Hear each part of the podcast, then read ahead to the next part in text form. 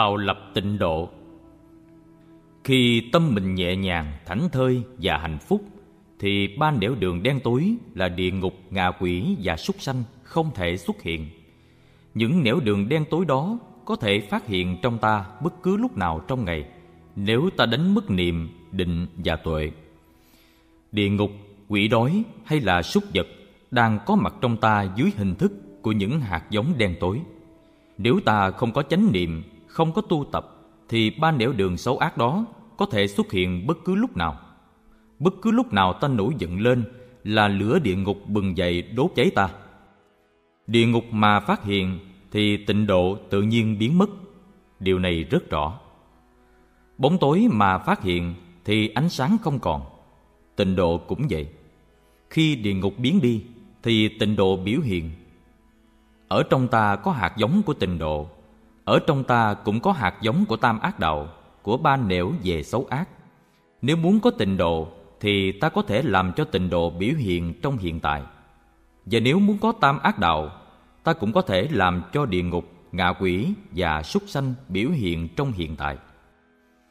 Địa ngục là gì? Chúng ta đã biết. Tại vì chúng ta đã từng ở dưới địa ngục, con đã từng cất tiếng kêu gào dưới ngục a tỳ mòn mỏi hư hao mình đã từng ở địa ngục, nên mình biết địa ngục nóng hay lạnh như thế nào rồi. Và khi mà chất liệu địa ngục ở trong ta không còn phát hiện, thì ta có tịnh độ. Ngày xưa mình cũng đã từng làm ma đói. Mình đã từng làm ma đói chạy đi chỗ này chỗ khác để mong kiếm chắc một chút tình thương, một chút hiểu biết, một nơi nương tựa. Hạt giống của ma đói nằm ngay trong tâm của ta chứ ở đâu? Khi nào khuynh hướng cô hồn lạc loài phiêu lãng trong ta phát khởi, thì ma đói hiện ra và ta trở thành một con ma đói. Khi bị sự thèm khát vật dụng trấn ngự, ta lại trở thành súc sanh. Ta trở thành một con thú vật, một con heo, một con bò, chỉ biết ăn, chỉ biết chạy theo tình dục. Nếu cõi tịnh độ biến mất trong đời sống của ta, đó là vì những hạt giống của địa ngục, ngạ quỷ và súc sanh đang biểu hiện trong lời nói, hành động và sự suy nghĩ của ta. Ước muốn cao nhất của đời tôi là gì? Tôi không muốn làm chùa lớn, không muốn đúc tượng lớn, không muốn có nhiều trương mục lớn trong một nhà băng, không muốn có bằng cấp tiến sĩ. Tôi không muốn làm hội trưởng hội phật học. Tôi không muốn làm tăng thống, không muốn làm giáo chủ. Tôi chỉ muốn kiến thiết một tịnh độ thôi. Xây dựng tịnh độ để mời những người dễ thương đến sống chung và làm chỗ nương tựa cho nhau. Trong tâm ta nếu có tịnh độ, thì ta đi đâu tịnh độ cũng hiển bày. Những người có tịnh độ trong tâm là những người có phẩm chất nhân cách rất cao. Người nào có phẩm chất như vậy thì được gọi là thượng thiện nhân hay là cao đức. Vì những người này có tâm trí vượt khỏi danh lợi, có một vị thượng thiện nhân là có một người dễ thương cõi cực lạc là nơi mà các bậc thượng thiện nhân lưu trú rất đông. Chư thượng thiện nhân câu hội nhất xứ. Đây không phải là một câu kinh ước mơ, mà là một câu kinh chí nguyện. Tại vì điều thích thú và hào hứng nhất của mình là lập được một đạo tràng để những người dễ thương trên thế gian quy tụ lại sống với nhau một cách rất hạnh phúc và để làm nơi nương tựa cho không biết bao nhiêu người khác. Vì vậy, trong ước muốn của chúng ta cũng có hạt giống của Bụt A Di Đà. Hạt giống đó chính là ước muốn thành lập một trú xứ dễ thương, một hoàn cảnh thuận lợi cho sự tu học. Có nhiều vị thượng thiện nhân đến sống chung thì tự nhiên ta không cầu tịnh độ mà tịnh độ cũng vẫn hiển bày. Được ngồi gần bên một người dễ thương, mình cảm thấy sung sướng biết bao. Huống hồ là mình được bao bọc bởi biết bao nhiêu người dễ thương. Những người dễ thương ấy đến với nhau, tuy chưa làm gì hết mà cảnh trí đã là cảnh tịnh độ rồi, phải không? Những người không dễ thương ngồi bên nhau khoảng 15 phút thì không khí đã thấy ngột ngạt. Địa ngục hiện ra ngay khi những người không dễ thương tụ tập đông đảo đến ba bốn trăm người. Mình sẽ chết ngạt. Vì vậy, cảnh tịnh độ và cảnh địa ngục đều có thể phát hiện từ lòng mình. Cho nên mỗi người tu đều có sự thích thú và ước muốn thành lập một tịnh độ. Tịnh độ tuy thế không phải là công trình của một người, Dù người đó là bậc toàn giác. Tịnh độ là công trình của rất nhiều người Và những người đó được gọi là thượng thiện nhân. Chúng ta thấy cõi cực lạc Không phải là công trình riêng của một người, Dù người ấy là bục A-di-đà Cho nên ta đừng nghĩ, Với tư cách cá nhân Ta có thể tạo lập được tịnh độ. Ta tạo lập tịnh độ bằng công sức tăng thân. Nếu ta không dễ thương, Không có khả năng lắng nghe, Không có khả năng nói lời ái ngữ, Không biết làm việc tập thể, Nếu ta độc tài, Thì ai mà tới cộng tác với ta? Như thế, Làm sao ta có thể tạo ra được tịnh độ? Chúng ta phải tự hỏi rằng, Chúng ta đã là một vị Bồ Tát, Nhất sanh bộ xứ hay chưa? Trong lòng ta Ai cũng muốn thiết lập một trung tâm tịnh độ Chúng ta có khuynh hướng nghĩ rằng khi đứng ra làm chủ trung tâm ấy, ta sẽ không bị lệ thuộc vào sư anh này, vào sư chị kia, sư em nọ và ta sẽ có toàn quyền quyết định. Ước muốn làm chủ tịnh độ là một ước muốn ngây thơ.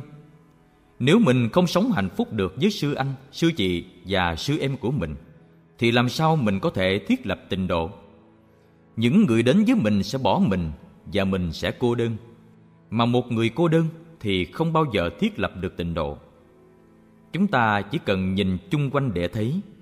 Không phải người đó không có chí nguyện thiết lập tịnh độ, chỉ tại người ấy chưa có đủ hạnh phúc, chưa có đủ sự bao dung, chưa có đủ khả năng lắng nghe, chưa có đủ khả năng nói lời ái ngữ, chưa có đủ khả năng làm việc chung. Người ấy chỉ muốn người ta làm theo ý của mình những người như vậy không có khả năng thành lập tịnh độ. Họ chưa phải là bồ tát nhất sanh bổ xứ. Ai có thể nói cho mình biết mình đã là bồ tát nhất sanh bổ xứ chưa? Chúng ta không cần ai nói hết. Cứ nhìn vào tâm hành của chúng ta là chúng ta biết ngay. Từ nay về sau, mỗi khi đại chúng tụng đến câu này, thì xin để tâm quán chiếu tịnh độ là một nơi quy tụ của các bậc thượng thiện nhân Tịnh độ không phải là công trình của một anh hùng cá nhân. Xá lợi Phất, những kẻ thiếu phúc đức và căn lành thì ít hy vọng được sanh về cõi ấy. Câu kinh này có thể làm cho ta nản chí, nhưng sẽ có những câu kinh khác làm cho chúng ta phấn khởi trở lại.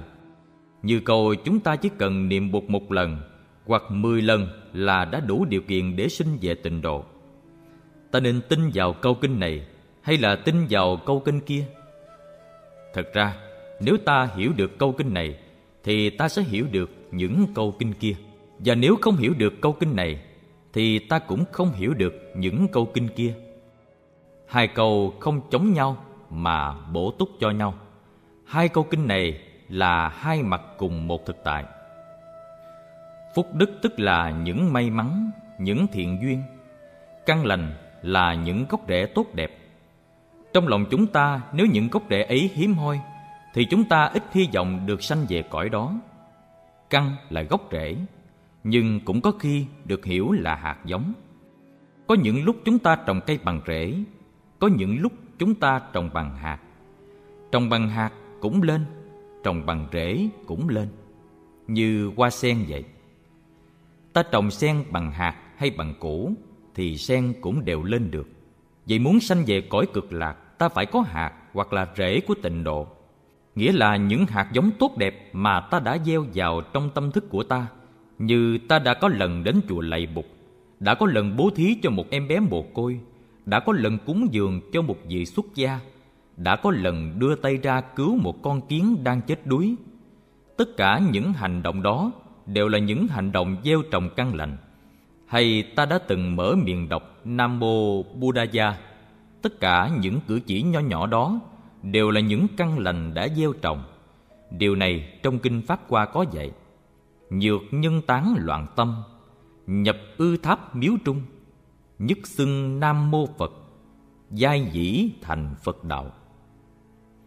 Giả dụ có một người tâm ý tán loạn Mà bước vào trong chùa hoặc bước vào trong tháp rồi mở miệng niệm lên một câu Nam Mô Phật. Thì cái đó đã là một nhân duyên có thể đưa đến sự kiện người đó thành Phật sau này. Tuy là một hạt giống rất nhỏ, một cái rễ rất nhỏ, nhưng hành động ấy đã được gieo trồng vào trong tâm. Và thế nào ngày mai nó cũng sẽ trở thành những nhân duyên đưa mình đi đến với đạo và thành đạo.